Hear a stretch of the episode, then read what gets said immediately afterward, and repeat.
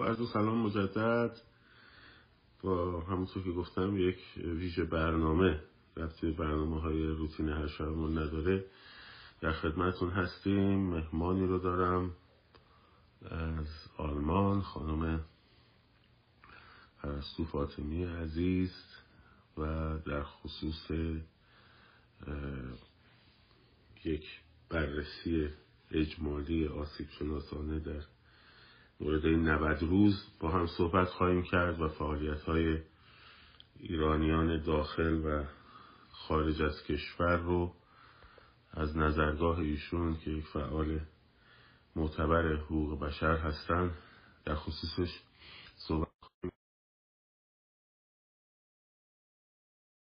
اکسپت کردم. حالا درود بر شما. ارادتمندم خانم فاطمه خیلی ممنون از اینکه وقت ارزشمند اختیار من و مخاطبان این صفحه قرار دادیم. خیلی خوشحال هستم که در خدمت شما هستم. نیاز به معرفی چندانی خانم فاطمی ندارم. فعال شناخته شده حقوق بشر هستند و خواستیم از ایشون خواهش کنیم یک مرور اجمالی بر وضعیت جنبش انقلابی ایرانیان در 90 روز گذشته و فعالیت های به خصوص ایرانیان خارج از کشور و همینطور داخل کشور داشته باشن از نظرگاه ایشون. من در خدمتتون هستم خانم فاطمی شما و دوستان.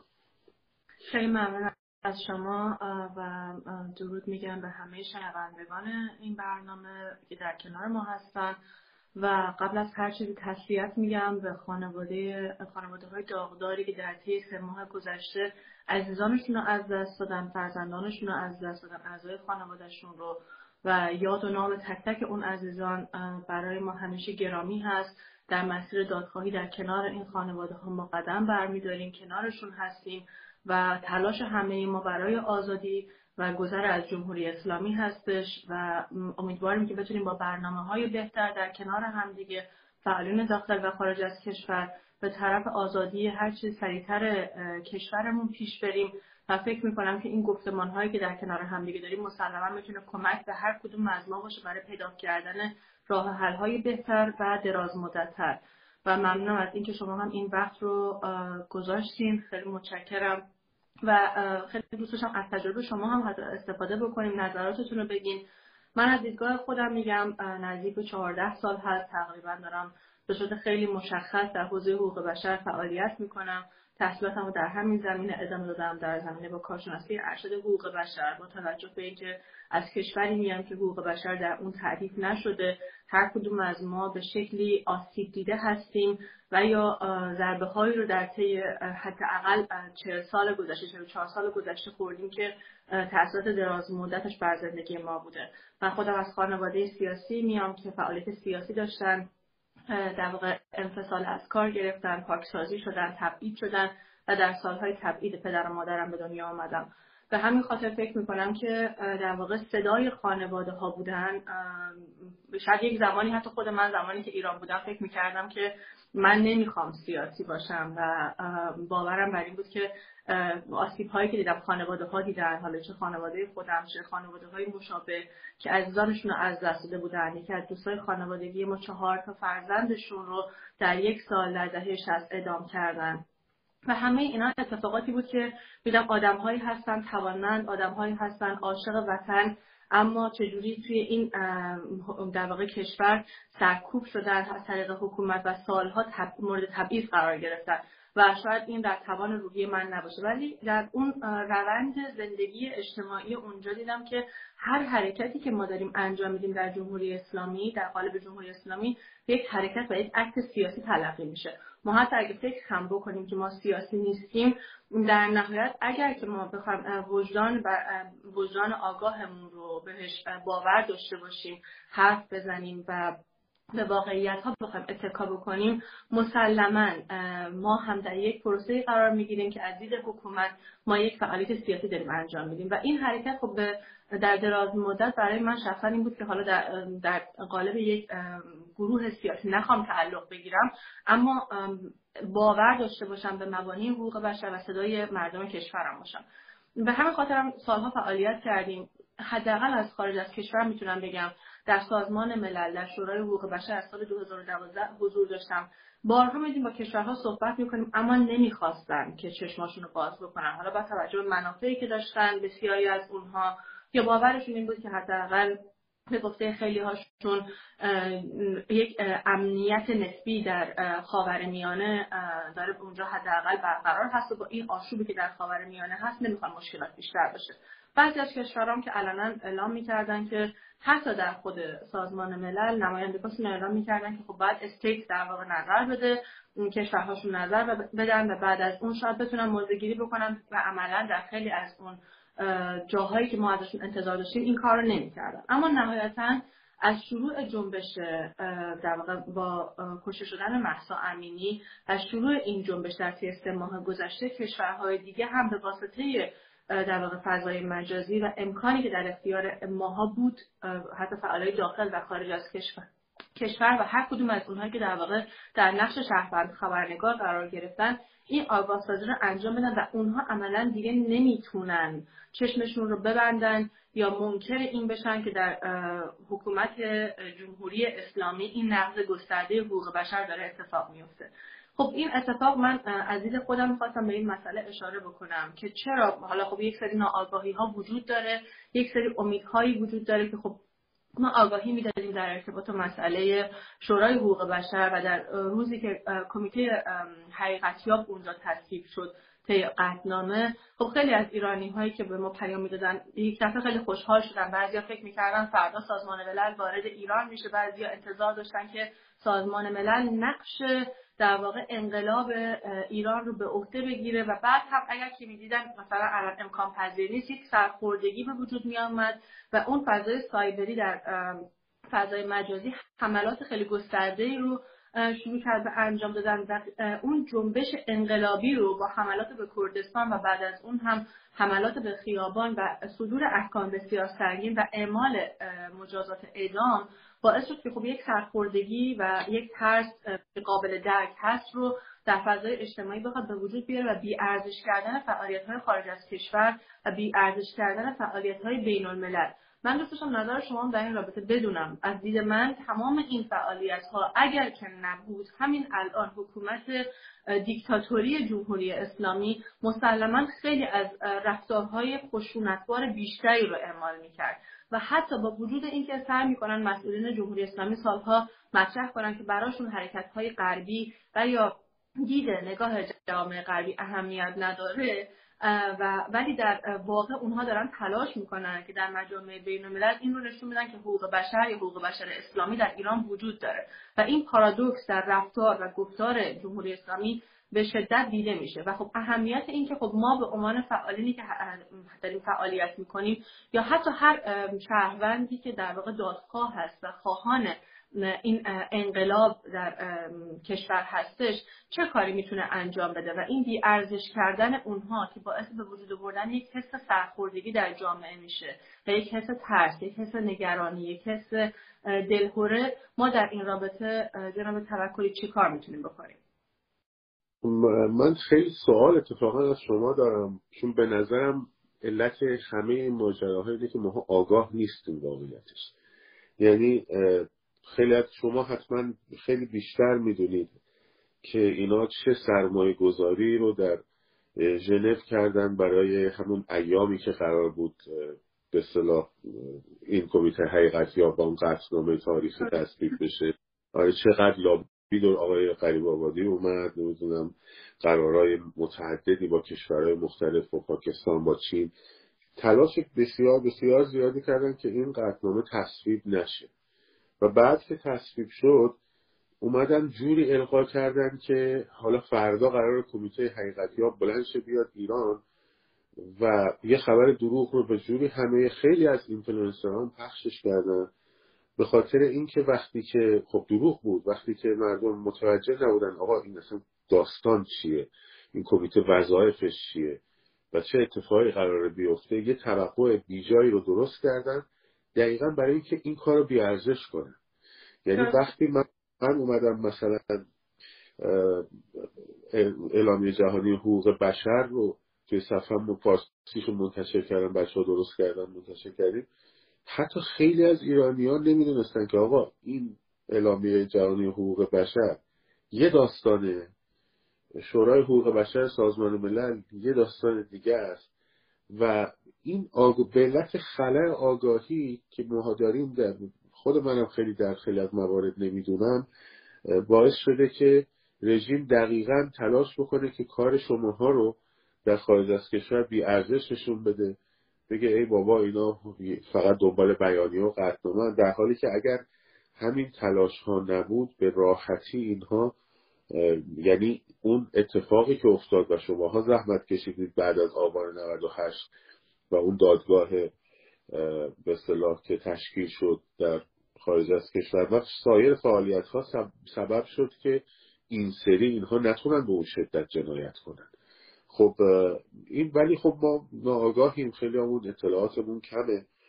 برای همین من فرصت حضور شما رو می‌خوام مختنم بشمارم که کمی به بچه ها آگاهی بدیم در این زمینه.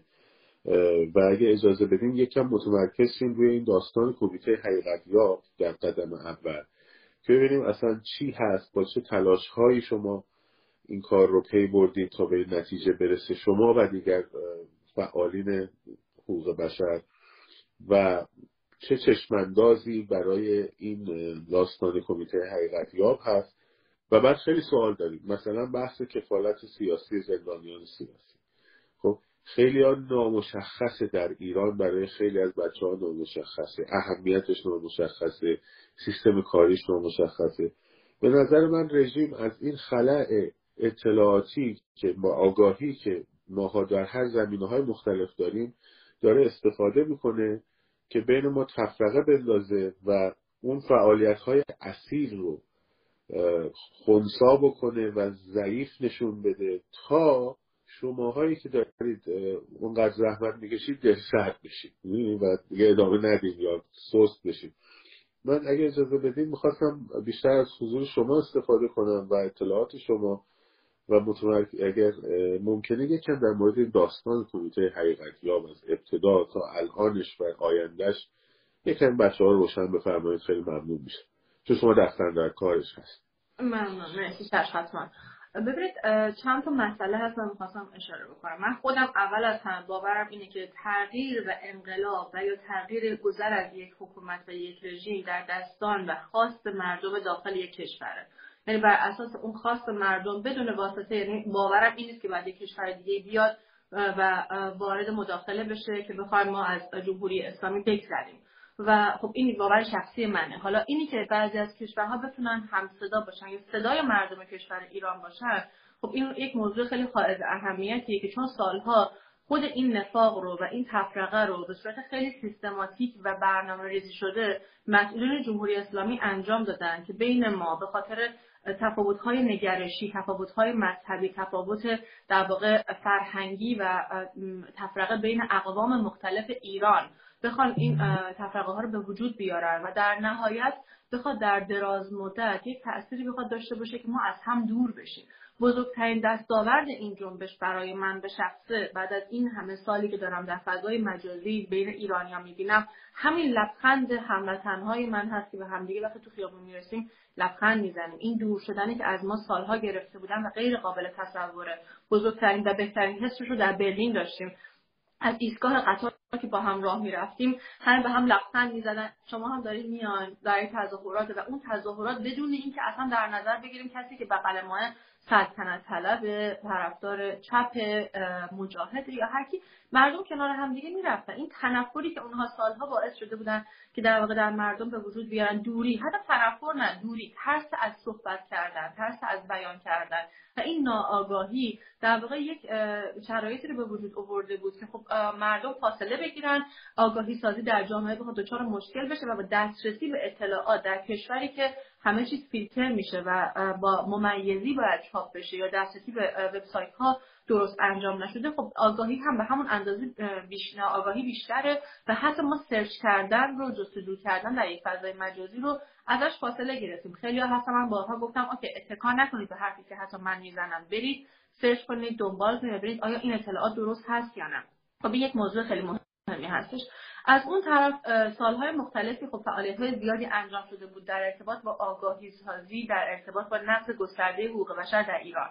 به خصوص بعد از زمان 88 و اون جنبش سبز که خب گزارش های مختلف نوشتاری در واقع oral statement written statement نوشتنی و گفتنی در شورای حقوق بشر بارها منتقل شده بود از طریق ارگان های مردم نهاد یا ارگان های مستقلی که از طرف کشورها نبودند با توجه به اینکه خب ساختار سازمان ملل بر اساس خاص کشورها و روابط و سیاست های کشورها در واقع شکل گرفته به مرور زمان تغییرات مثبتی در اون به وجود اومد که خب بتونن ارگان های مردم نهادن به موازات کشورها و دولت ها فعالیت داشته باشن و صدای مردم باشن. چه بسا که خب خیلی از کشورهای از جمله ایران و خیلی کشورهای مشابه عربستان سعودی و غیره نمی‌تونستن مردمشون بیان و خواستهاشون رو بیان کنن. خب که در واقع بعضی از اون انجیو ها و ارگان های مردم نهاد یا ارگان هایی که غیر دولتی بودن که در واقع مقام مشورتی در اکوزوک داشتن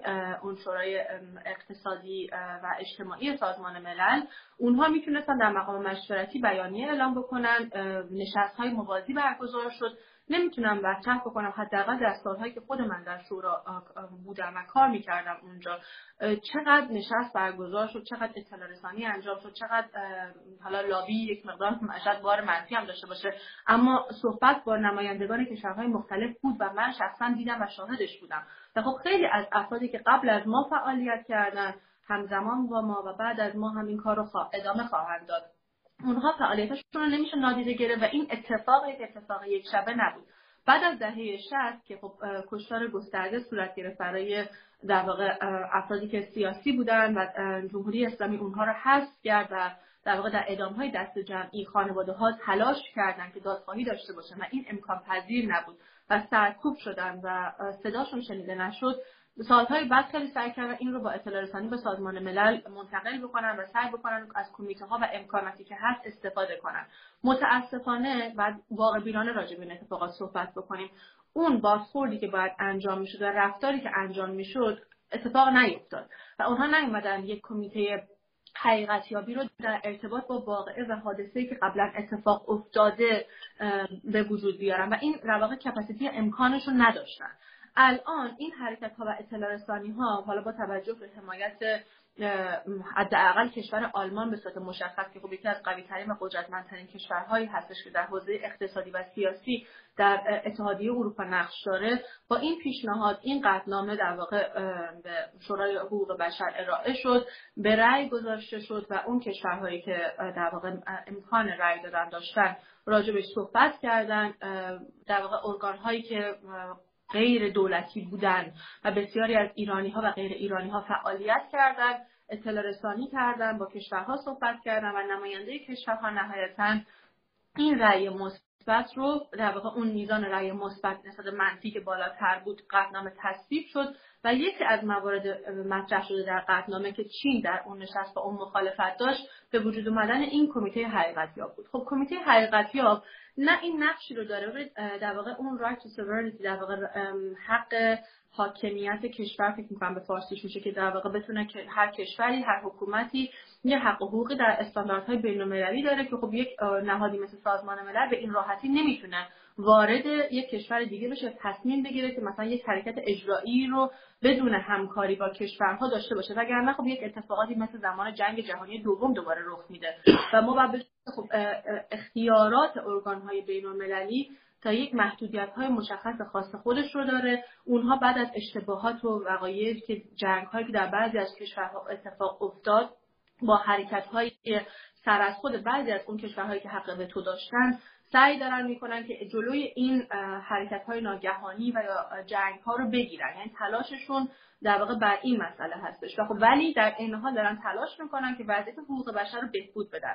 خب یک روابط دیپلماتیک هست یک سری محدودیت ها دارن ولی ارزشش برای این هستش که ما در جمهوری اسلامی هیچ فضایی رو برای دادخواهی نداریم. اگر که ما همین الان ببینیم افرادی که بازداشت شدن حتی امکان اختیار وکیل ندارن. یعنی وکیل خودشون رو به ندرت بوده کسی که خودش انتخاب بکنه. وکیل های انتخابی از طرف حکومت هستن.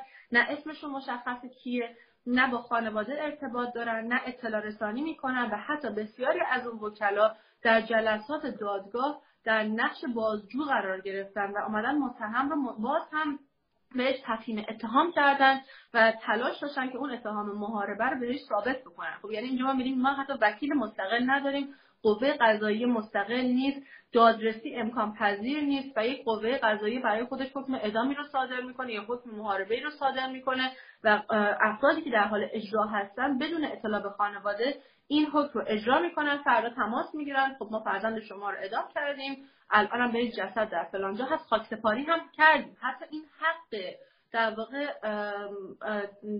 دیدن خانواده رو ازش می‌گیرن. یعنی تمام این سیستم از اول از نقطه‌ای که داره بازداشت می‌کنه از نقطه‌ای که حکم میده نحوه سرکوب کردنش تمام اینها ضد انسانی هست. حالا در تمام حقوقیش رو ما در نظر نگیریم حقوق بین رو در نظر نگیریم. پس که ما نشون میده نه در سالهای قبل نه الان ما امکان دادخواهی در کشور نداریم. کمیته حقیقت یابی که در واقع بین سه یا چهار نفر مشخص از طرف خود شورا در واقع دارن انتخاب میشن یک کمیته حرفه‌ای که در حوزه های مختلف متخصص هستن حقیقت یابی حقوق کودک حقوق زنان مسائل مختلف حقوق اقلیت های جنسی جنسیتی با اون تیم کار می‌کنن. این یک کمکی هستش که اگه من نوعی یک نفری رو در واقع داشتم که تعرض بوده یا بهش تجاوز شده یا تحت در واقع بازداشت خودسرانه بوده یا در واقع خیلی حتی مفقود شدن و اطلاعی ازشون در دست نیست یا کشته شده می‌تونم به جایی که خودم به تنهایی بجنگم. همه اینها رو در یک دادگاه بخوام ثابت بکنم به حمایت یک نهاد بین که در واقع اون قدرت بین المللیش رو داره. می‌تونه حقیقت یابی بکنه استناد به مدارک و شواهدی که وجود داره اونها رو ثبت بکنه. ثبت جنایت و صحبت راجع به جنایت یک بخش اعظمی رو یک قدم بسیار بزرگی رو در دادخواهی برمیداره. این همون فرهنگی هستش که جمهوری اسلامی سالها از ما دریغ کرده و حتی ما این رو غالب کرده که من این کارو می‌کنم شما هم کوچکترین حقی ندارید. نه حقی دارید که اعتراض بکنید و به یک حافظه کوتاه مدت سپرده که ما نهایتش بخوایم دو یا سه روز اون رو بکنیم یک تیتر خبری چهار روز نهایتش تا چهلم یک فرد و دوباره اون هم بشه تکراری و نامی و یک عددی که بین تمام اعدادی که کشته شدن قرار بگیره. اما ما باید به این پایان بدیم. یعنی که ما از نه فقط قاضی که خود صادر کرده نه کسی که اومده اون در واقع تناب دار رو کشیده نه اون کسی که تیر زده تمام افرادی که در این بازه زمانی در حکومت در قدرت هستند. اگر که نهادهایی هستن که مثلا ارگان پلیس یا جاهایی هستش که حالا در واقع اون بسیجی ها یا جاهایی که دارن در واقع در بازداشت های خودسرانه نقش دارن اعمال خشونت می‌کنن تهدید می‌کنن اسامیشون مشخصه محل کارشون مشخصه اطلاعاتی ازشون هست. اینها همه ثبت میشه و این افراد افرادی که تک تک از اون فردی که داره منتقل می‌کنه و بعد نمی‌تونه بهت مدعی بشه بگه من نبودم و من نکردم. ما این اسامی ثبت میشه و این اسامی چند کمک می‌کنه. ایران اولین کشور نیست که این کمیته حقیقتی رو داره. در کشورهای مثل لیبی قبلا اتفاق افتاده. به عنوان مثال در ارتباط با سوریه شاید حرکت های آنی نباشه. شاید من الان نبینیم فردا یک نفر داره اونجا بازداشت میشه. اما یه خوبی بسیار بزرگی داره اینه که ما حداقل در این روند تا اثبات و ارائه گزارش ها مثلا توی همین حملات سایبری گفته بودن که این حرکت ها بیفایده است به خاطر اینکه یک سال طول می‌کشه یا دو سال طول می‌کشه تا گزارش اصلی ارائه بشه. نه گزارش های کوتاه مدت کمیته به شورا ارائه میشه در بازه های مختلف زمانی. آگاه سازی برای کشورهاست. و اینجا کشورهایی که حتی از جمله آلمان که الان داره میگه من مدعی هستم و کنار مردم ایران می ایستم و ولی بخواد روابط تجاری و اقتصادیشو با ایران در واقع ادامه بده و اسامی افرادی که در اون نقض گسترده حقوق بشری نقش داشتن از جمله بسیاری از افرادی که در سپاه نقش دارند و وارد حوزه در واقع دادخواهی شناسایی و یا تحریم میشن اونها بعدا نمی‌تونن باهاشون مراودات مالیشون رو دادن ویزاشون رو رفت و آمد اون افراد رو به راحتی براشون امکان پذیر بکنن. و این کشورها هم که اگر که مدعی هستن یا راجع به مسئله حقوق بشری دارن صحبت می‌کنن باید اون منفعت اقتصادیشون که اولویت اولشون هست رو آروم آروم کنار بذارن. و این پروسه دادخواهی فقط یک حرکت سمبولیکی نیست که بخواد اتفاق بیفته. ما به استناد اون اسنادی که وجود داره فردی که حالا چه خارج از کشور میشه با مراجعه با این اسناد در واقع به دادگاه های مختلف بین المللی که هستن یا در هر کشوری که هستن اون فرد رو یا افراد رو ارجاع داد. اگر که گذر اتفاقی که هست مثلا انقلابی که در ایران رخ بده. فردای آزادی در دادگاه های رسمی داخل کشور میشه از اونها استفاده کرد و بعضی از کشورها از این استفاده کردن با توجه به این اسناد. دیگه یعنی اون فرد اگر که می‌خواد بره تیر بزنه به جای اینکه در جا اقدام کنه و فکر نکنه مجبور ده بار فکر کنه. بزنه. آیا می‌تونه؟ آیا عواقبی براش داره؟ حالا نه اینکه فقط بخواد خیلی میگم ما نمیایم خارج از کشور ولی همیشه که اینجوری نمیمونه. این شرایط تغییر می‌کنه.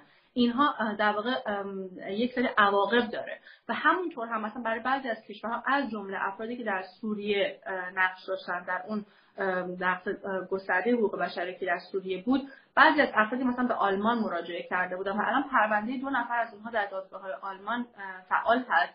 زمانی که آمده بودن تقاضای شهروندی بکنه توی اون background check ی که انجام داده بودن و گذشته فرد رو در آورده بودن اون آدم الان دادگاهی شده و این پروسه حقیقتیابی و دادخواهی داره ادامه پیدا می‌کنه.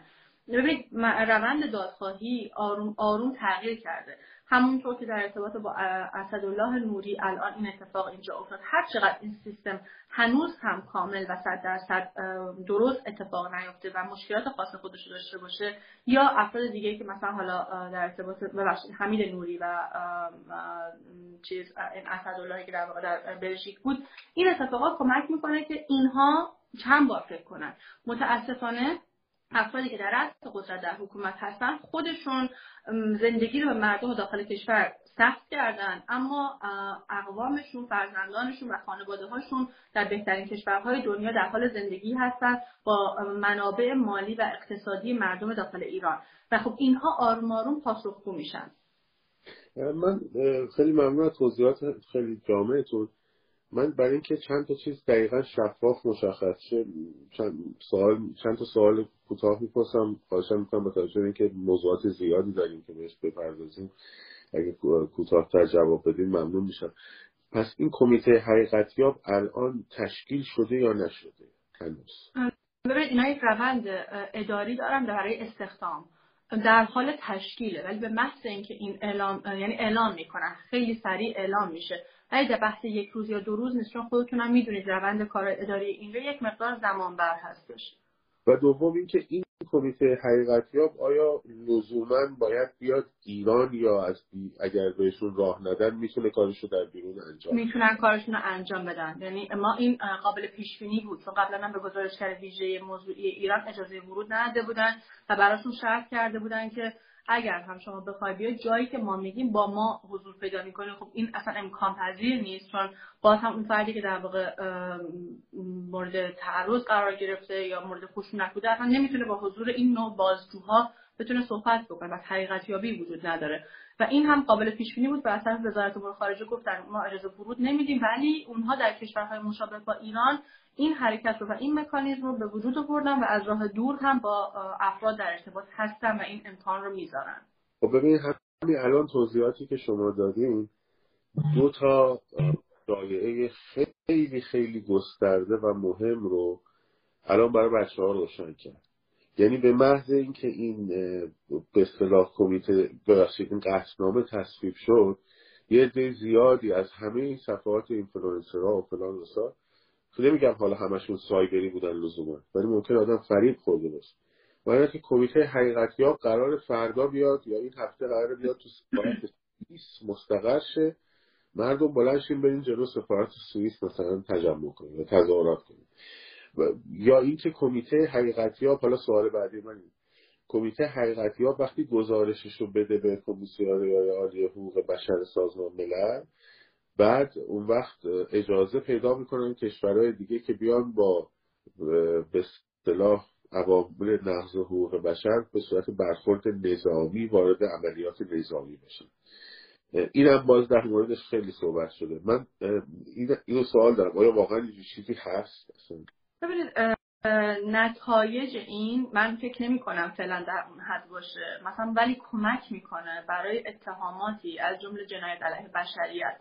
یا مثلا در مواردی که حکومت از در واقع ابزارالات جنگی علیه مردم خودش استفاده کرده باشه اثبات اونها در اثبات حقیقت و در نتیجه گیری هایی که بعدا اتفاق میفته می‌تونه تأثیر گذار باشه. الان در این موقعیت پیش بینی کردن چیزی که در دو سال آینده یا یک سال آینده یا چند ماه آینده هنوز یعنی بدون استناد صحبت کردن و مدارک و ادله‌ای که وجود نداره خیلی سخته.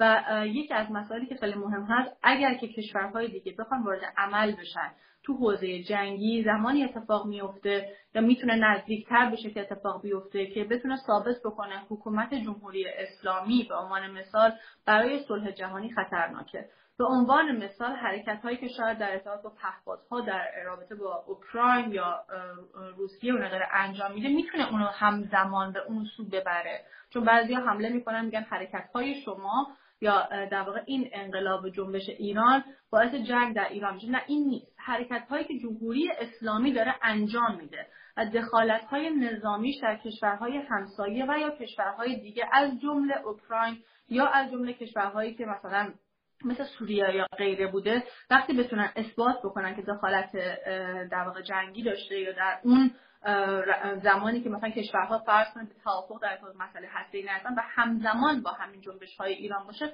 شاید ما رو به اون سو ببره که ثابت بکنه رفتار و حرکت این حکومت در داخل و خارج از کشور خودش هم ضد مردمشه هم ضد سایر مردم کشورهای دیگر ولی فعلا در این روند تا جایی که من شخصا اطلاع دارم این یک پروسه حقیقتیابی و عدالت خواهی هستش.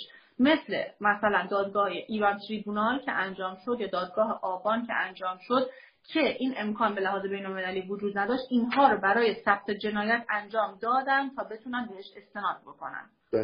دقیقا. خیلی ممنون از شما. واقعا اینا لازمه که بچه ها بدونن که از این به بعد هر شایعی هر میاد واقعا با واقع فکت چک کنن روبرو بشن با واقع می‌دونین چرا؟ چون یک رو میندازن و یه کاذبی رو ایجاد می‌کنن. بعد که این بادکنک ترکیده میشه کلا همه جامعه نسبت به این حرکت های مثبتی که داره انجام میشه و واقعا زحمت داره کشیده میشه پشتش. مطمئنا اگر نهادهای حقوق بشری فعالان حقوق بشری مثل شما نبودن به اینجاها نمی‌رسید. که کلا جامعه دلسرد بشه نسبت به هر فعالیت درستی که در خارج از کشور داره انجام میشه. من یه سوال دیگه دارم در مورد این بحث کفالت سیاسی هم اگر قبل از یک موضوع رو اشاره بکنم اول سلام مرسی از لطفتون. منم یک یک یکی از آدمهایی هستم که دارم تفاعل حقوق بشری می‌کنم خب دوستانی هستن که خب خیلی فراتر از فعالیت های من فعالیت داشتن. سالها و نمیشه نادیده گرفت و هنوزم دارم فعالیت می‌کنم من شخصا قدردان تک تک این فعالیت ها هستم. با وجود تمام تهمت ها و فشارهایی که حکومت سر کرده سالها وارد بکنه. یک خواهش داشتم. در ارتباط با ارائه مدارک و اسناد جنایت اگر که الان کسی می‌خواد ارتباط برقرار بکنه در شرایط فعلی با گزارشگر ویژه ایران هم می‌تونید در ارتباط باشید آقای جاوید رحمان. و ایشون سالها در کار کردن گزارش بسیار تاثیرگذاری رو در این نشست شورا که این دفعه داشتیم در واقع ارائه دادن. حالا تا زمان کمیته همه منتظر نمی‌خوام باشن تا یک اتفاق بیفته. این خودش یک روند اینا و با همدیگه همکاری دارن. کمیته هم اعلام کرد با اونها ارتباط بگیرید. تا جای ممکن سعی کنید از در واقع مسیرهای امن استفاده بکنید. ایمیل های اینکریپت شده ایمیل هایی که بتونه اطلاعات شخصی شما بعدا در واقع درج نشه حک نشه تحت خطر قرار نگیرید به هر نهاد یا آدمی که بخواد مستقله و اگه نمی‌شناسید یا اطمینان ندارید مدارکی که می‌تونه شما رو تحت خطر قرار بده رو لطفا ارائه نکنید. مطمئن بشید از راه های ارائه شده. یا ایمیل یا شماره تلفن هایی که بهتون میدن. چون متاسفانه توی این چرخش اطلاعات در فضای مجازی من خودم شخصا بارها انقدر همین مسئله استفاده سوئیس که مطرح می‌کنید یا خیلی چیزای مشابه دست به دست می‌شد و باعث یک شوک خبری میشه که اصلا به اون حجمه خبری نمیشه در جا مبارزه کرد. و مطالعه کنید یا حتی مشابه کشورهای مشابهی رو که یه همچین کمیته رو داشتن ببینید چه کار کردن چه اتفاقاتی افتاده و به نظرم یک بررسی تاریخی می‌تونه در این رابطه به ما خیلی کمک بکنه. ببخشید در ارتباط با کفالت یه توضیح هم در مورد این بحث کفالت سیاسی زندانیان سیاسی که توسط نماینده پارلمان اروپا داره انجام میشه این هم یه به اصطلاح توضیح بده که بچه ها بدونن چیه چه تأثیری داره و چه مکانیزم حقوقی داره در واقع. واقعیتش رو بخوام برای خود من یک موضوع جدید و جالب بود به خاطر اینکه خب ما خیلی کمتر راجع به شنیده بودیم. سالهای قبل هم اتفاقات زیاد در ایران میافتاد. این حرکت منسجمی که داره اتفاق میفته و الان خیلی از نماینده ها حتی می‌پرسن از فعالینی حالا خود من هم ارتباطاتی داشتم که خب چه کسی یا چه کسایی هستن چه فردی در خطره و این خیلی قشنگه که این در واقع در یک کفالت سیاسی اون فرد در واقع مسئولیت ارتباط برقرار کردن که در یک جایگاه سیاسی و دیپلماتیک هستش مسئولیت ارتباط برقرار کردن با حکومت‌های خودمختاری از جمله جمهوری اسلامی پیدا می‌کنه که بتونه از حقوق افراد دفاع کنه. سالهای قبل فکر می‌کنم اشتباه نکنم سال 2003 این اتفاق این حرکت به وجود اومده به لحاظ حقوقیش که اومدن در نظر گرفتن حمایت پارلمانتریانا در واقع کسایی که در چیز هستن پارلمان ها هستن. از نماینده های پارلمان دیگه که در کشورهای خودشون تحت, تحت خطر هستن مثل ترکیه که اون زمان مثلا تحت فشار میذاشته برای حمایت این نماینده ها از اون نماینده ها بوده. حالا این عکس سیاسی تغییر کرده و برای افرادی که در خطر خیلی قریب الوقوع اعدام هستن یا جرایم سنگینی که الان مثلا مثل محاربه داره جمهوری اسلامی صادر می‌کنه به صورت خیلی گسترده برای معترضین اونها پرونده اون فرد به عهده می‌گیرن و میگن که من کفیل سیاسی هستم و اگر که پرونده باشه ارتباط با در واقع خانواده و یا وکیل می‌تونن برقرار بکنن در جایگاه بین المللی می‌تونن اطلاع رسانی راجع به وضعیت اون فرد بکنن با سفارت و کنسولگری در ارتباط هستن و اونها رو پاسخگو می‌کنن و در واقع اون به روز رسانی اطلاعات و اینکه کشور رو موظف پاسخگویی می‌کنن. یعنی که در یک سکوت خبری این جنایات اتفاق نمیفته مثل اتفاقی که بخوام بگیم اعدامای گسترده بخوان انجام بدن افراد رو بکشن و کسی راجبشون نشنوه و ندونه چه خبری چه اتفاقی افتاده. و این مسئله خیلی در واقع تاثیر گذاره از دید خود من به شخصه حالا نظر شخصی منه. فکر می‌کنم که این می‌تونه خیلی حتی حائز اهمیت باشه. وقتی یک فردی که از یک پارلمان هست از مجلس هست میاد و به یک کنسول کنسول در واقع داره نامه نگاری می‌کنه و وضعیت حقوقی رو در واقع می‌خواد ازش جواب می‌خواد و داره باش مکاتبه می‌کنه. اگر که اونها جواب ندن حتی افرادی که در اون کنسول هستن و اینها نام افرادی که در کشورها هستن رو دارن دیگه. پس اینها هم در همون روند نقض گسترده حقوق بشر نقش دارن. یعنی فقط نمی‌تونن بگن حکومت ایران از داخل کشور نخواست جواب بده. تمام این افراد اسامیشون می‌تونه باز هم بعدا منتقل بشه به همون کمیته حقیقتیاب به سازمان ملل و به دادگاه هایی که دارن بررسی می‌کنن وضعیت حقوق بشری ایران رو که اون افراد مجبورن الان فکر کنن. قدمی می‌خوان بردارن چند بار باید بهش فکر کنن و بعد تصمیم بگیرن چون می‌دونن عواقبی در انتظارشون هست. این به این معنی نیست که این فردی که در مجلس می‌تونه پاشه بره ایران و فرد رو آزاد بکنه. نه اینا همه روابط دیپلماتیکه. در روابط دیپلماتیک یک سری از اهرم های اجرایی به اون دیدی که عموم ازش انتظار دارن اتفاق نمیافته. بعد واقع بینانه بهش نگاه کرد. نه انتظار خیلی بالایی داشت نه که ناامید شد. ولی این حرکت تاثیرگذاره و تاثیر رو داریم می‌بینیم. همونطور که بعضی از تغییر احکام به وجود اومده. و اونها موظف موظف هستن که در واقع پاسخگو باشن موظف هستن جواب بدن حرکت های آنی و در واقع تو با خشونتشون رو باید کمتر بکنن. این یک روند بسیار بسیار تاثیرگذار از آلمان سوئد و کشورهای دیگه و بسیار نماینده های اتحادیه اروپا الان دارن واکنش نشون میدن و این مسئولیتی که کفالت سیاسی رو دارن به عهده می‌گیرن. حتی این حرکت باعث شک شدن خبری و حتی برای خیلی از فعالین فعالینی که در غرب هم هستن جدید و جالب بوده که این اهمیت دادن نسبت به وضعیت حقوق بشری ایران اینجا به حکومت داره ثابت می‌کنه که دیگه شما هر کاری که دلتون بخواد نمی‌تونید بکنید. مثل اخراج شدن جمهوری اسلامی از کمیته مقام زن. چیزی که سالها سعی کردن بگن ما به سازمان ملل یا نهادهای بینالمللی اهمیت نمیدیم اما تمام تلاششون می‌کنن که در این کمیته باشن تا بگن زنان در ایران حقوقشون در واقع داره برابر با مردها. ما به حقوق اسلامی زن داریم احترام می‌ذاریم و خیلی موارد دیگه. و این اخراج به صورت دیپلماتیک یک جواب بسیار تاثیرگذار برای جمهوری اسلامی هست. هر اتفاقی که نیفته اینه که شما نمی‌تونید هر کاری بکنید و انتظار داشته باشین جامعه بین المللی چشمش رو روی فجایع داخل ایران ببنده و آروم آروم از تمام اون قدرت که در نهادهای بین المللی گرفتین هست میشین و رفتارهاتون عواقب خاص خودشونو داره. این بسیار تاثیرگذاره یعنی که من اون قدرت همیشگی نیست که در داخل و خارج بتونم همه رو سرکوب بکنم. داده هزینه می‌کنه براشون دیگه. یعنی به راحتی دیگه نمی‌تونن هر کاری رو بکنن.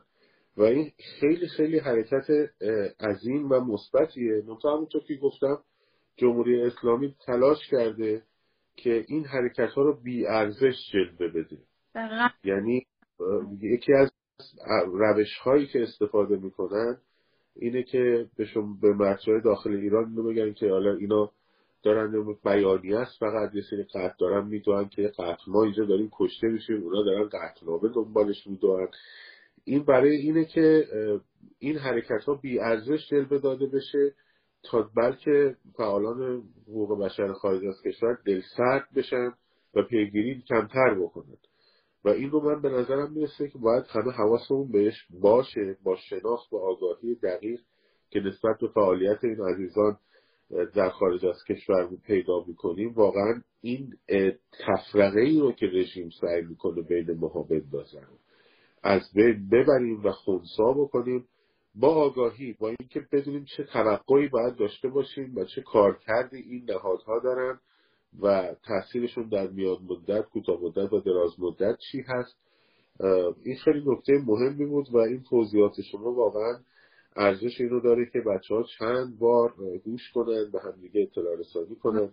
خانم فاطمه 90 روز از انقلاب 90 و حالا یک روز شما به صلاح چون از نقاط قوت و ضعف این حرکت چه در داخل کشور چه در خارج کشور چی هست؟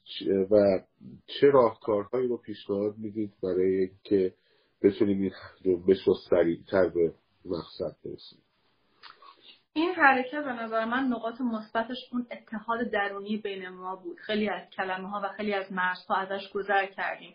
به هم نزدیکتر شدن مردم داخل و خارج از کشور بود و گذر از خیلی از کلماتی که در واقع اونجوری مطرح می‌شد که بعضی از اقوام تحت فشار هستن و بقیه یا مثلا مردمی که در قسمت های فارس و فارس زبان هستن این فشارها رو تحمل نمی‌کنن. یه روشنگری بود که مردم همه جای تک تک نقطه های ایران تحت فشار هستن و همه صدای همدیگه هستن. اگر که به کردستان فشار میارن زاهدان و سیستان و بلوچستان بلند میشه. اگر که به لورستان فشار میارن تهران بلند میشه. این حرکت دقیقا یک انسجام یک اتحاد بود.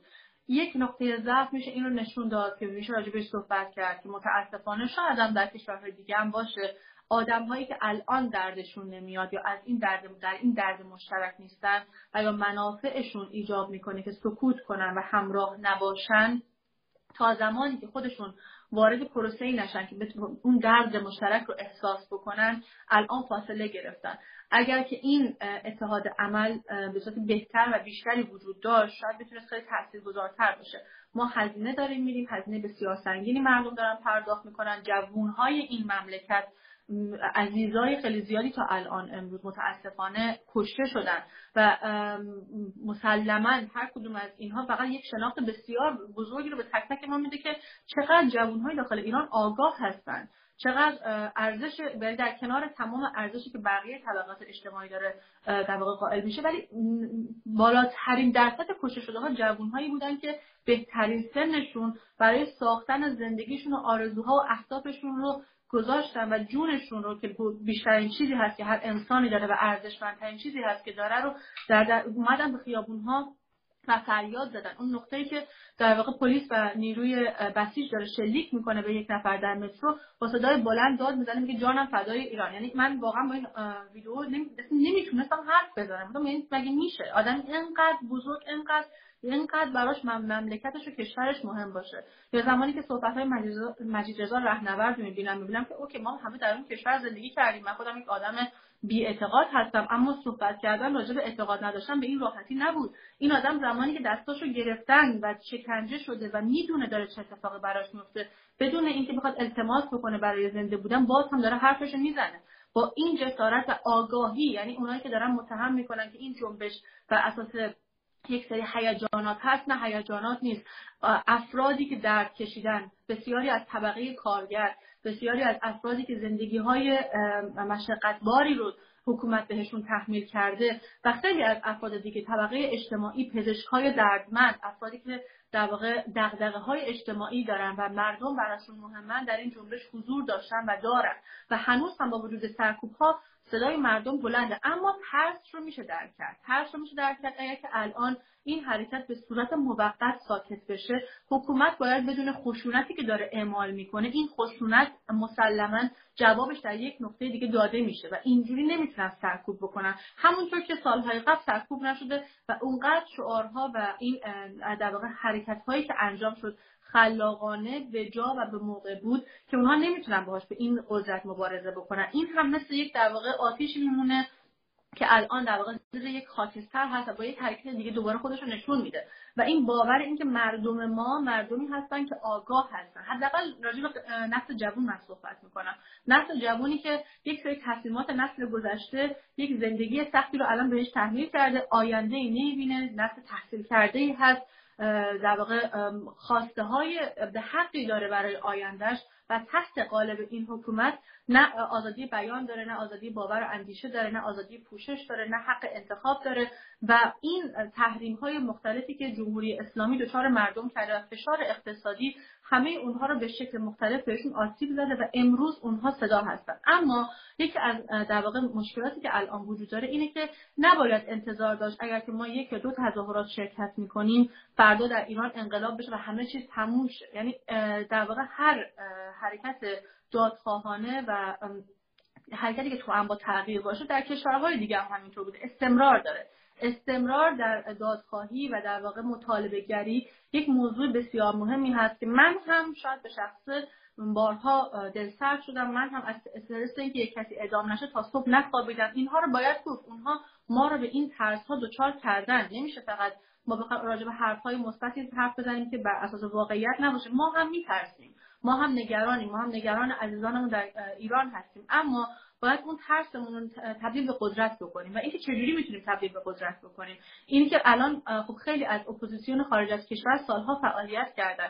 چرا الان نمی‌تونه اون عملکرد اپوزیسیون هر کدوم به نوبه خودشون دارن فعالیت های تاثیرگذاری انجام میدن؟ چیکار می‌تونیم بکنیم که این اتحاد عمل برای گذر و صدا بودن مردم هر چی سریعتر انجام بشه؟ حالا بدون اینکه بخوام منافع شخصی رو در نظر بگیرم بدون اینکه بخوام نگرش های سیاسی رو در اولویت قرار بدن اما همسویی برای خواست و دفاع از حقوق مردم داخل کشور باید هر چیز زودتر تشکیل بشه. این یک موضوع امر بسیار مهم و استمرار. و اینکه خب اگر که الان مثلا در اروپا سرما داره به وجود میاد تظاهرات ها می‌تونه تحت تاثیر قرار بگیره. در واقع نفوذی های حکومتی بارها سعی کردن تظاهرات ها رو به هم بزنن ولی تفرقه نیفته. کنار همدیگه وایسیم و همینطور که صدای خانواده ها بودید ادامه بدید. همین کاری که شما کردین و تک تک افرادی که الان صدای مردم ایران بودن توی روزهای قبل از ماه گذشته باعث شد مسئولین اروپایی که نمی‌خواستن و کشورهای غربی که تا الان صدای مردم رو با واقعیت تمام بشنون و حمایت بکنن الان پاسخگو دارن میشن و این پاسخگویی رو باید در ابعاد دیگه وارد کرد. حالا الان اینا میگن ما در کنار مردم ایران هستیم پس باید سپاه رو در, در واقع لیست تروریستیشون وارد بکنن. پس باید اون طبق مراودات اقتصادیشون رو در نظر بگیرن که اون اولویت نباشه و کشورهای از جمله آلمان و سایر کشورها باید به اون حرفهایی که می‌زنن جامعه عمل بپوشونن و این ما هستیم که اونها رو موظف می‌کنیم. زمانی که حکومتمون اینجا رو نمیده که ما در داخل کشور این فعالیت رو انجام بدیم حداقل ایرانیان خارج از کشور این نقش بسیار تاثیرگذار رو می‌تونن داشته باشن. از پیشنهادهای شما رو خیلی دوستم توی زمینه بدونم قبل از اینکه تایم برنامه تموم شه. من حتما البته من یادم باشه یه سوال شیطنت آمیزم از شما بپرسم. خیلی مهمه این نکته که شما گفتیم ما در مثلا امریکا کاری که کردیم البته می‌دونم در اروپا هم انجام شد چون بسیار بسیار نگران بحث مذاکرات برجام و اون داستانی که بایدن می‌خواست ببره جلو با رژیم بودیم و اول خب تو آمریکا لابی قانونیه. لابی های ثبت کردیم برای مبارزه با لابی هایی که در امریکا هدفشون وصل کردن جوش دادن در واقع برجام بود مثل نیک و دیگران. و این صدا رو رسوندیم بهشون حتی به صورت حجم عظیمی از ایمیل ها که به همه نماینده های پارلمان همه در واقع سناتورها که اگر یک دلار از پولهای بلوکه شده ایران در این مقطع به نظام برگرده اینا تبدیل میشه به گلوله و ابزار سرکوب و اون قدرتی که هشتک محسا امینی رو تبدیل کرد به the first one در تمام تاریخ فضای مجازی اون میاد و علیه شما و حزب شما استفاده میشه. و این خیلی تاثیر گذاشت و اینا یه مقدار دست و پاشون رو جمع کرد.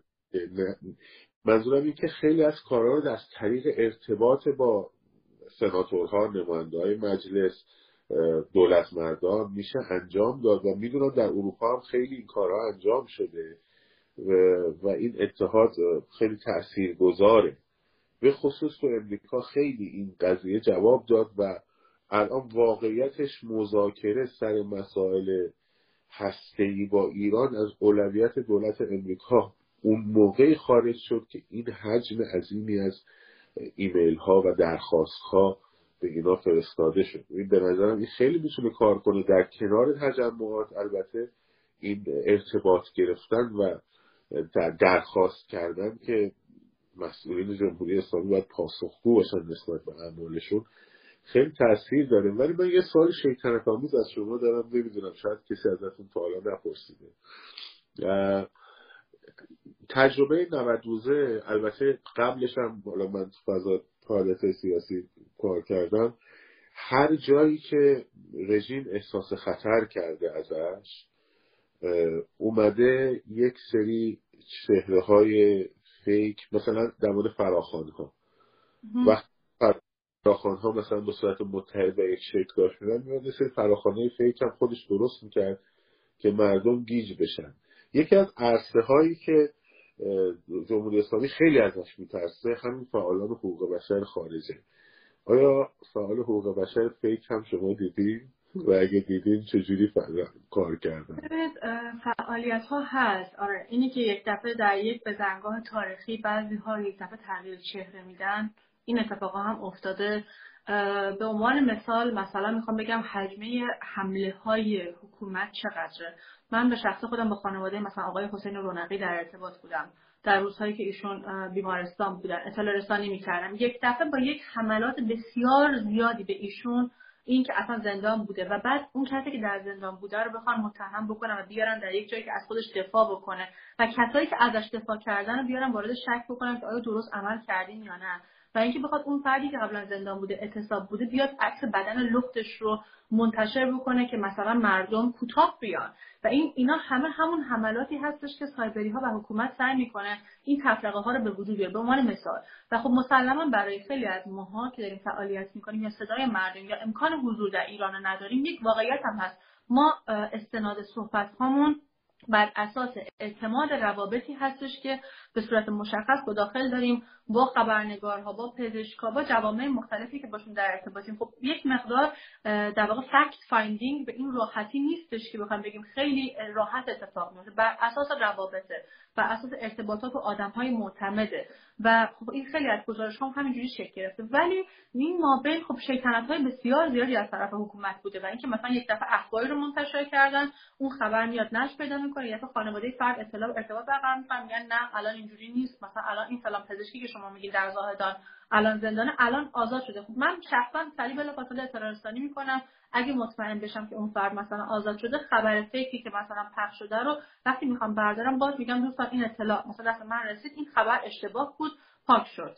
اما میشه گفت این حرکت هایی که اونها انجام میدن باعث بیاعتمادی هم میشه. بعضی از شبکه های خبری به عنوان مثال که می‌خواد دارن تلاش می‌کنن که با سرعت صدای مردم باشن هم احتمال داره ما بینش اشتباهی بکنن. یک چیز یعنی چیز ما صد درصد درست نداریم. و این یک واقعیته و خب این اعتمادها و از تشخیص افرادی که در واقع فیک هستن یا واقعی نیستن یا فعالیتاشون در راستای اهداف حکومت هست خیلی مشخصه. مثلا مثل همین گروه نایاک که اومد و خب علنی شد و, و الان مردم دیگه همه می‌دونن نایاک کیه. یه زمانی سختتر بود اما نایاک تنها ارگان نیست. مثلا در که من دارم زندگی می‌کنم. کلی شرکت ثبت شده هست که وابسته به سپاه پاسداران هستن اینجا. این نیست که آلمان ندونه به نظر من.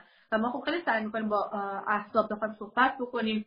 ما حزبهای مختلف جلسه داشتیم. با خود دولت آلمان سعی می‌کنیم اطلاع رسانی بکنیم. امکان پذیر نیست. مثلا همون شرکت ابراوان که در ارتباط با مسئله فیلترینگ بود خب همین جاه اینا مشابه این خیلی زیادن. حتی خیلی هست که شاید قبلا اسمشون شنیده نشده یا حتی هنوز هم ما ندونیم که دقیقا کدوم ها هستن. چون خب اون فکوس خبری روشون کمتر بوده. یا مثلا در نمایشگاه های دارویی و پزشکی که میان شرکت می‌کنن خب بین خیلی از اونها افرادی هستن که دارن سعی می‌کنن با فعالین ارتباط برقرار بکنن. رابطه برقرار بکنن رابط دوستی ناگهانی. بسیاری از دوستای من حتی از وین می‌گفتن که پرس ما شوک شدیم این چون بین وین به فعالین حقوق بشر خیلی قدیمی حمله ور شدن. خیلی توهین‌آمیز باشون رفتار کردن شروع کردن به اتهام زدن بهشون.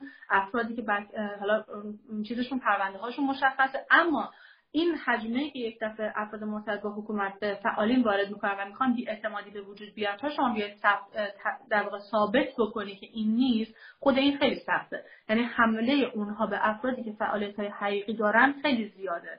حالا اونهایی که حرکت های فکر می‌کنن به حکومت وابستن که مثل نهادهایی به اسم GONGO در واقع governmental non-governmental organization در نهادهای بین المللی فعالیت دارن و بارها ما شاهد شدیم در شورای حقوق بشر خود جمهوری اسلامی اینا با نماینده های جمهوری اسلامی وارد میشن با اونا خارج میشن با هم غذا می‌خورن با هم مثلا میرن هتل اینترکانتیننتال نزدیک Plainpalais اونجا اقامت دارن با هزینه های دولت میان که برای منافع دولت صحبت کنن که بگن نه ما مثلا ارگان های مردم نهادی هم داریم که همسو با ما دارن صحبت می‌کنن. و خب این اتفاقات بله خیلی خیلی زیاد هست. ما هم خیلی تجربهش کردیم و خیلی هم تلخه بله من خیلی از شما تشکر می‌کنم خانم فاطمی عزیز. قبل از اینکه صحبت های پایانیتون رو بشنیم چون تایم رو اتمامه می‌خواستم ازتون قول بگیرم که یه فرصت دیگه بیشتر در خصوص آسیب شناسی به صلاح و حرکت های بر انجام میشه و شده. یه وقت دیگری هم به ما بدید. خیلی ازتون ممنون خواهم شد و البته خیلی این صحبت های امروزتون واقعا روشنگر بود برای شخص من و مطمئنا برای خیلی های دیگه. اگر صحبت پایانی دارید من میشنویم در خدمت شما هست من از شما ممنونم. مرسی که واقعا این وقت رو گذاشتین و فکر می‌کنم حتی تجارب شما صحبت هاتون در ارتباط با راهکارهایی که دارید ارائه می‌دید خیلی تاثیرگذاره و خیلی من هم دوست داشتم که این هم یک فرصت پیش بیاد که شما بیشتر صحبت بکنید ولی عوض یه سوال مهم. یه سوال مهم. این بعد ادام ها خب ببینید هممون رو ناراحت می‌کنه منقلب می‌کنه. احساس می‌کنیم باید یه کاری بکنیم. اما به خصوص در داخل کشور بچههایی که در داخل کشور هستن. یهو می‌بینیم فضای مجازی کلا به جای اینکه متمرکز باشه بر خیابان و برنامه ریزی انقلاب میره روی مثلا هشتک ادام نکنیم یا یه شک و ترسی که از این اعدام ها در جامعه افکنده میشه. شما چجوری می‌بینین چگونه باید برخورد کرد با این قضیه؟ مؤثرترین و کم هزینه ترین روش برخورد با این مقوله برای انقلاب شما چگونه می‌بینید؟ من دو حالت ببینم یک از نظر انسانی که من در کنار اونها همه رنج می‌کشم. بارها شده گریه کردم بارها شده نخوابیدم و بارها درد کشیدم وقتی که حرفای خانواده ها رو شنیدم. و یک مقوله دیگرش اینه که نگاهی واقع بینانه نسبت به وضعیت خود کشور و اینکه این حرکت اعدام ها حرکتی نبوده که جدید باشه و اونها سالها سعی کردن از این روش استفاده بکنن. و این شک متاسفانه متاسفانه بعض وقتها ما این قدرت رو گرفتیم و این احساس کردیم که اوکی تلاشهایی که ما داریم می‌کنیم و بقیه دارن انجام میدن گذاره و یک دفعه یک حرکتی رو حکومت انجام میده که بیاد این احساس رو القا بکنه که نه شما حرکتتون بیفایده است و فایده نداره و من هر کاری که دلم بخواد انجام میدم. و خب این از روانی آدم ها رو خیلی درگیر می‌کنه. اینی که بشه صدای فردی بود که ادام شده صدای فردی بود یا خانواده بود که تحت فشاره خیلی حائز اهمیت و ما نباید عادت بکنیم به کشته شدن عزیزانمون. ما نباید عادت بکنیم به اینکه آدمها به این راحتی مادری که سالها زحمت کشیده پدری که سالها زحمت کشیده تا فرزندی رو بزرگ بکنه به این راحتی توسط یک حکومتی که واقعا هیچی از انسانیت نمی‌فهمه کشته میشه. و اعدام فقط برای اون فرد نیست چون از دید من اون آدمی که اعدام میشه دیگه نیست و خودش اذیت نمیشه. آدمهای اطراف اون دوستانش خانواده درجه یکش پارتنرش افرادی که باش در ارتباط بودن فرزندانش داشته یا نداشتش همه اون آدم ها تحت شعار قرار و یک گروه خیلی بزرگی تحت تاثیر. پس ما صدای اونام هستیم. اما نباید فراموش کنیم. اون آدمی که اومد جونش رو در خطر قرار داد صدای مردم بود برای چی اومد؟ چرا فعالیت کرد؟ و آیا سکوت